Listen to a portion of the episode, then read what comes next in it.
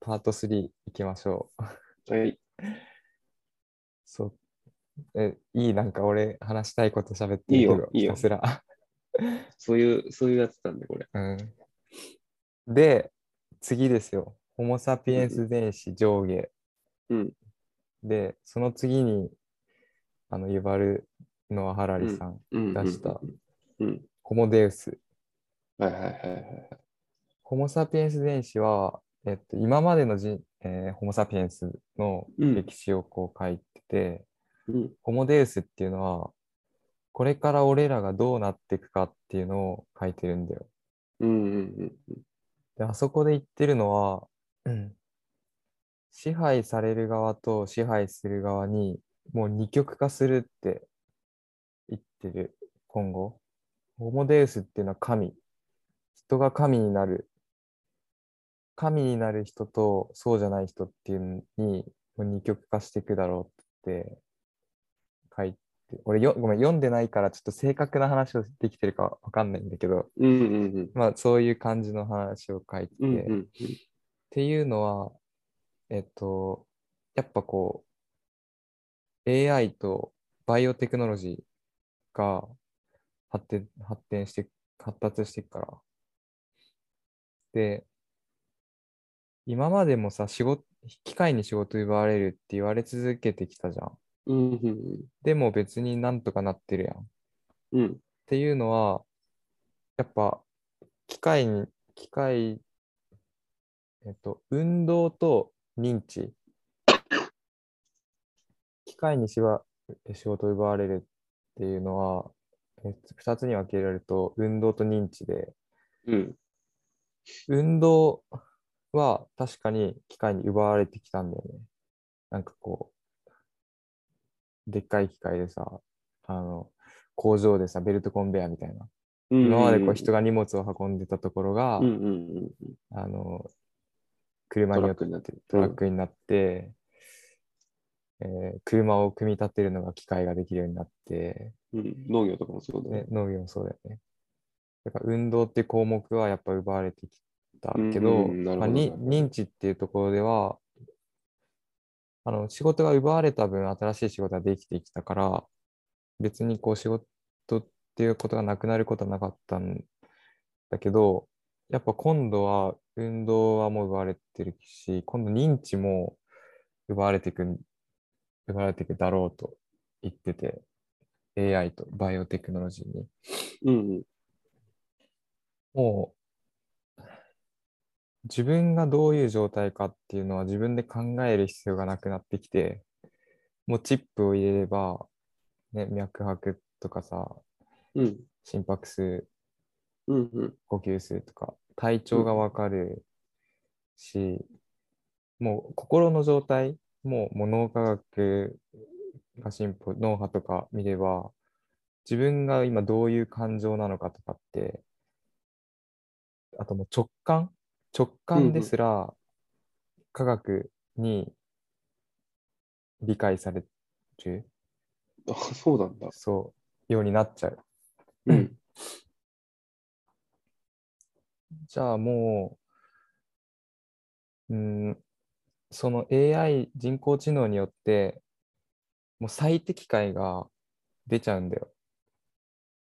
もう何を食べればよくて、いつ運動すればよくて、どんな行動をとればよくて、うんうん。みたいなね。命を長引かせるために、最適な答えが AI によって出て、出てきちゃう。うん。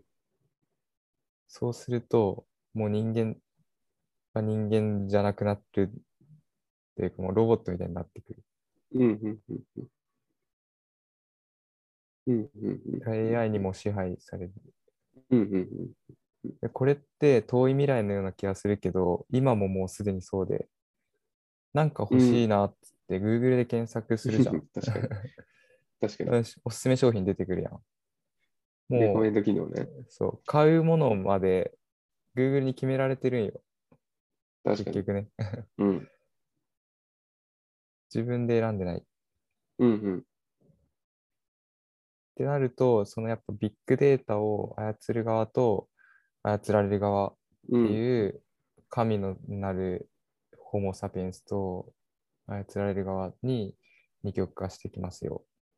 うんっていうのが、ホモデウスっていう本らしい。ねえ、なんか、なんだろう。結構刺激的な内容が書いてあるんだね。うん、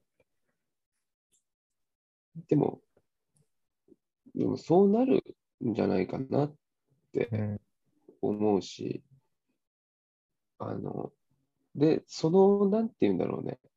そうされてるっていうことに、要は気づけてる人と気づけてないうん、う人。んうん例えばその消費至上主義っていうものを刷り込まれてしまって、もうそうあるべきって思い込んで生きてる人と、いや、それは資本主義の闇で、うんうん、あの、健康にすごい悪いものだよ、それはとか、安いけどとか、うん、とか、それ本当に欲しかったものみたいな。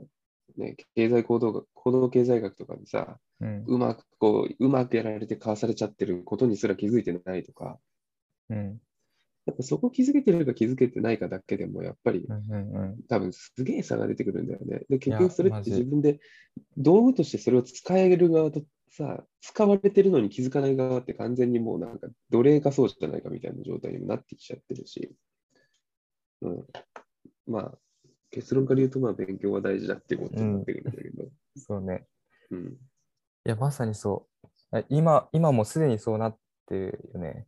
そうだと思う。本当そ、それを感じてさ、俺らって多分今日ね行動したわけでさ、そうそうそうやべえっつって、これ時代の分岐点だぞ、今みたいな。あなんか、高明はこの前、こう、エンジンを積んでる人みたいなあうん話をした気がするけど、あ、うん、言ったと思う。自分の人生をしっかり歩んで、うん、うん、そう言うそう人そう。やっぱこう、流されてる人が多い多くて、多いとで思もそうじゃ本当、にそれじゃ良くないっていうところに気づいて、自分のエンジンを燃やして、自分で歩んでいくってことをうん、をすることがやっぱ大事だよね。いや、めちゃくちゃ大事だよ。だからもう本当にその、の今もすでにこうやっぱこう二極化ししてきてるんだけど、やっぱこう、まあ、教育っていう構造の中にいてそういう刷り込みをされてきたからもうなんか流されるがままうん、言われるやらなきゃいけない人に言われるからやるみたいなことが当たり前みたいになってるうん、人たちが、まあ、多くなっちゃったっていうのはうんもう、この先もっとそれがうん、そうなっていくだろうっていう。うん、うん、うん。うんいや、本当そう思う。あの、だからこそやっぱり、あれだよね、その、ジェネレーション Y の Z の人たちに、にもまあ、そうじゃなくて、シニアの人たちにもなんだけどさ、やっぱもっとこう、早くて若いうちから、なんかその、エンジンを積むきっかけになるような体験ができるようなところをやっぱ作ってあげたいっていうのは確かにね。あるよね。うん本当こにれはちょっと本当にやりたいな、マジで。うん、そう、本当そうなんだよね。俺もやっぱもっと今ちょっと力がないから、なかなかそういうパワーがあることできないけど、うん。でもちょっと、やっぱその力って、そのビジネスとしての知識っていうのもそうだし、経験っていうのもそうだし、あとはまあお金もやっぱ大事だから、力っていうのは、あとはまあ人間関係だよね、人脈だよね。そこも力になるから、やっぱそういうところもうちょっとつけて、うん、まあ行動もね、しつつなんだけど、多分そうねと。りあえず今は。まあ、なんかそう、う。うん、まあ、学校を作るとか、あんまこう大げさ、大げさっていうかそこまでこう大げさなイメージ持たなくても、もう今このポッドキャストの配信もその一環だし、うんうんまあ、その程度でやってけ、やっていけばいいのかなっていう。うん。うんうんうん。多分、意外と Z 世代って、も、なんか、まあ確かに、今までの流れの中にいてしまってる人もいる気がするけど、うん。 Z 世代って多分そんなに鈍くなくて、うん。多分、俺ら以上にめちゃくちゃ感覚的うんうん。で、もうこう、動き動いてる人が多いだろうなって、そっからやっぱ俺らも学ばないってなって思う。うんう多ん分若者がすごいから、絶対、うんそっちにもついていかなきゃなっていう感覚もある。うんうんうんうんうんうんうん確かにね、うん。本当にね、そうだと思う。そこに関しては。うんあの同じ感覚で見ない方がいいよね。うん、自分と同じ感覚持ってんだと思わない方がいい。すげえよ、多分もっと。うん。もうだって、高校生とかさ、うん。ね、もうスマホなんて絶対俺ら使いこなしてるし、ショートムービーとか使って発信してさ、そうだよね。もうみんなインフルエンサーみたいな うん。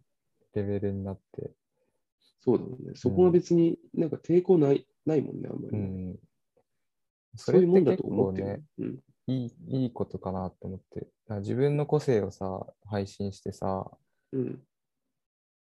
発信してくってさ、うん自分のこう強みをさ、こう出していけるじゃん。うん。うん。うんっ。ていうプラットフォームに TikTok とかなってるからさ、いいなとは思うんだよね。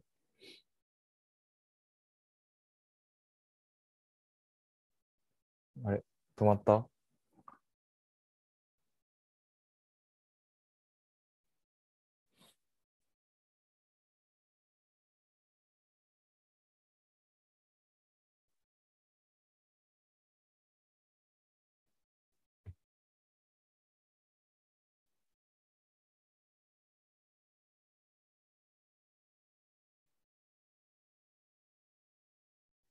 止まっちゃった。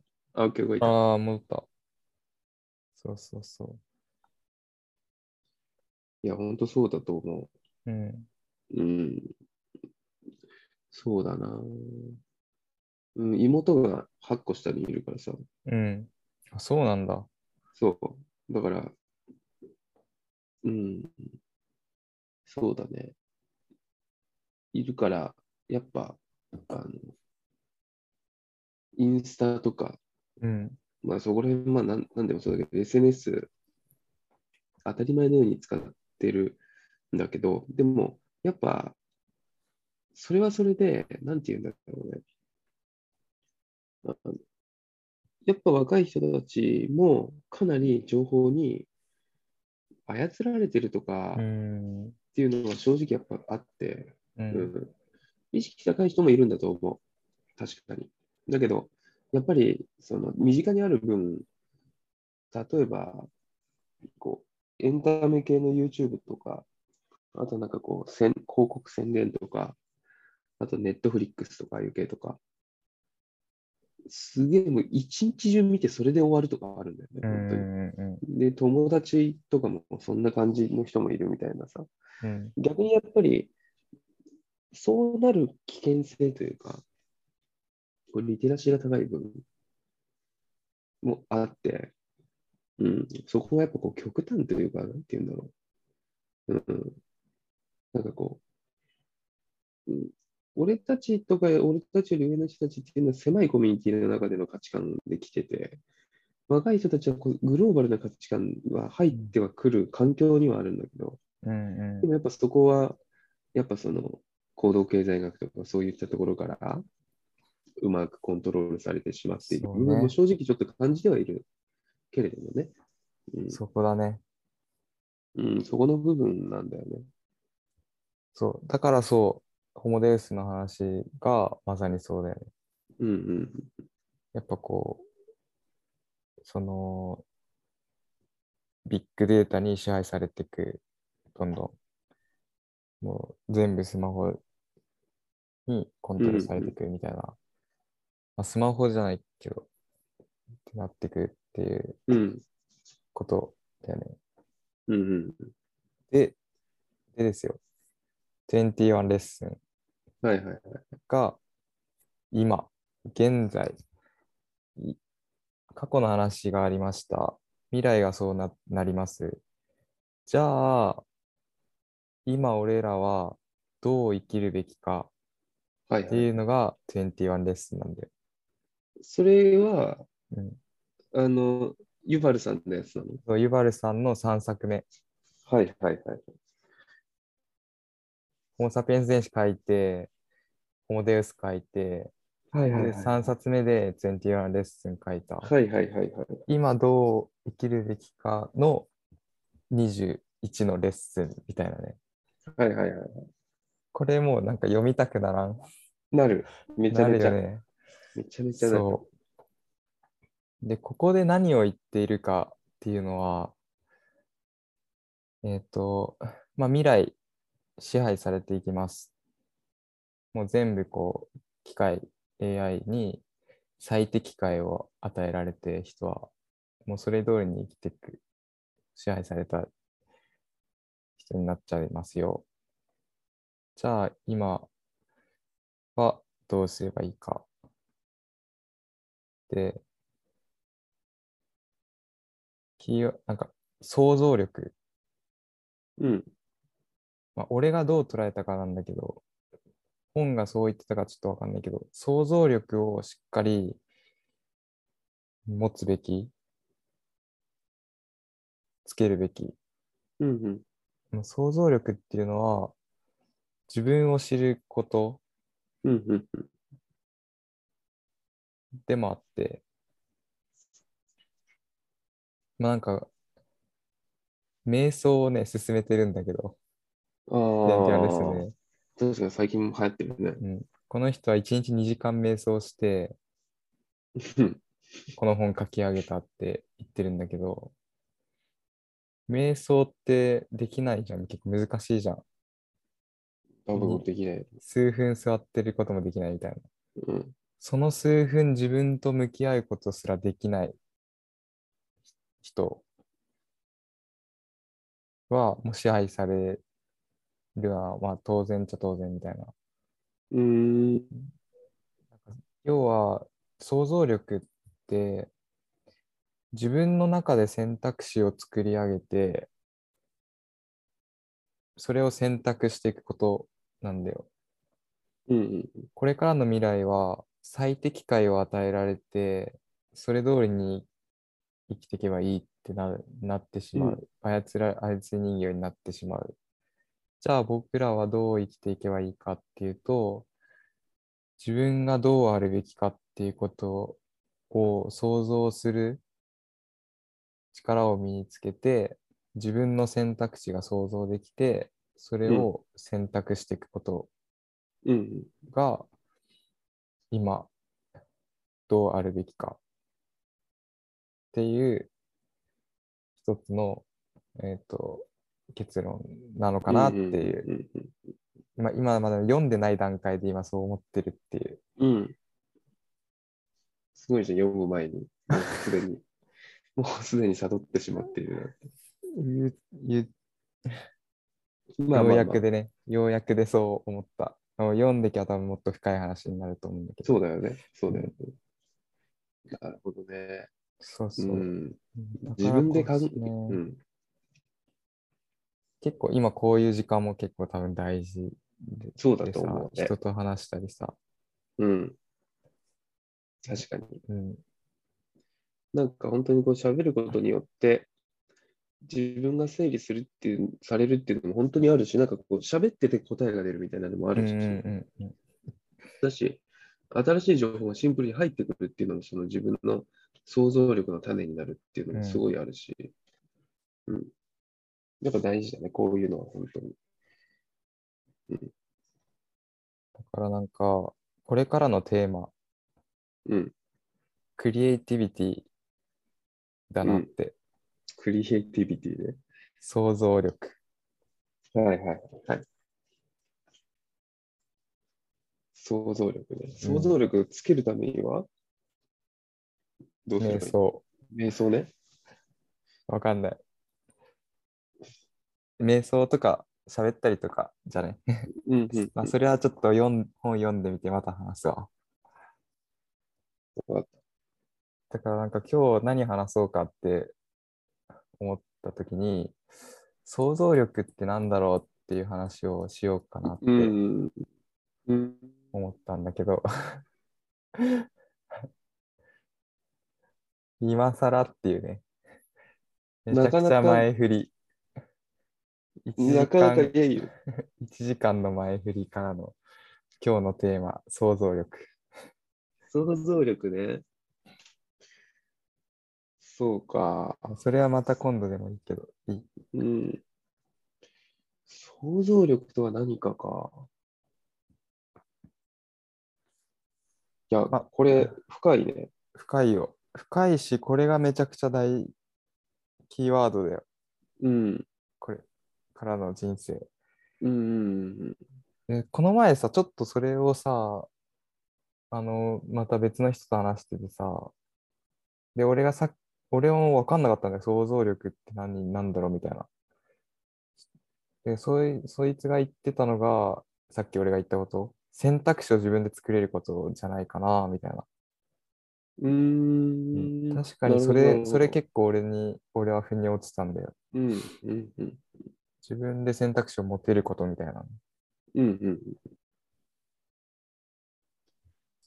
そうだね。確かにそうだね。うん。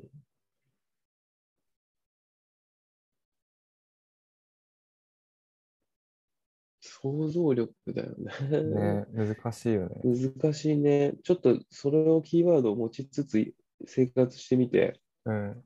ふっと何かこう気づきがあるかもしれないから、ちょっとそれをまた持って帰ってきます。今後のテーマだよね、結構それ。そうだねん。そうだね。想像力とは何かね。うんすごいなんか難しいけど、逆にいろんなこう捉え方ができるというか、うんうな気もするね。うん。想像力。想像する力って何っていうことだよね。ん。うん。想像力とは何か、それを、それをなんだろう、うん蓄えるには、どうするべき、なんだろう、うみんたういなね。んうんうんうん。もうちょっとそういうテーマでまた次話しても面白いかもね。そうだね。うん。うん。想像力、そうだね。多分、まあ今ちょっと思った、想像力とは何かっていうとちょっとわかんないけど、うん。想像力を育むためにはどうすればいいかって、に鶏と卵うん。な気もするんだけど、うん。どっちが先かっていうのもあれなんだけど、うんやっぱこう人生の価値観、うなんかんこうな、何をしたいのか、人生において何をしたいのかっていうのが決まっていると、ああ、なるほどね。やっぱそれをもとに、じゃあ、それに対してどうしていけばいいのかっていうのを自分で考えてアプローチできる。うん。そう、何かこう目的があるから、それに対してじゃあどうしようっていう選択肢が自分の中で出てくる。うん自然とね。だからそういう意味でも、瞑想も、瞑想俺ちょっとやったことないから、それがどういう、なんて言うんだろう、効果をもたらすのかっていうのはちょっと説明できないし、わかんないんだけど。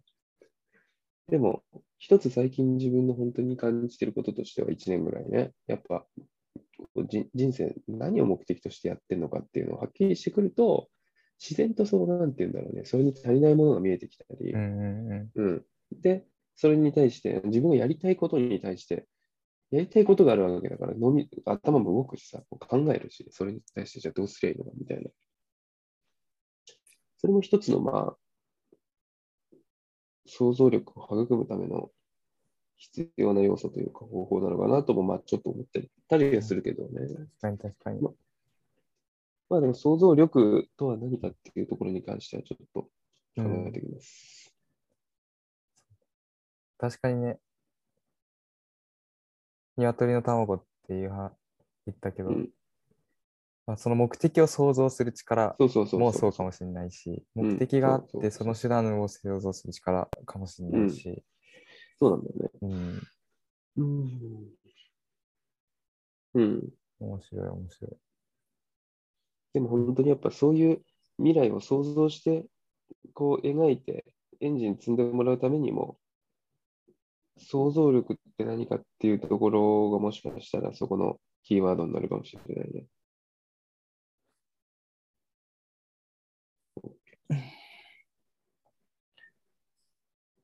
OK。じゃあ、今回はこの辺かなそうだね。うん。またちクょっリスマとスに。クリスマス朝からに配信してます、朝 から。いやあれじゃあ、とりあえず、この話題に関してはって感じかな。うん。一旦じゃあこれでうん、また次 回お願いします。はい。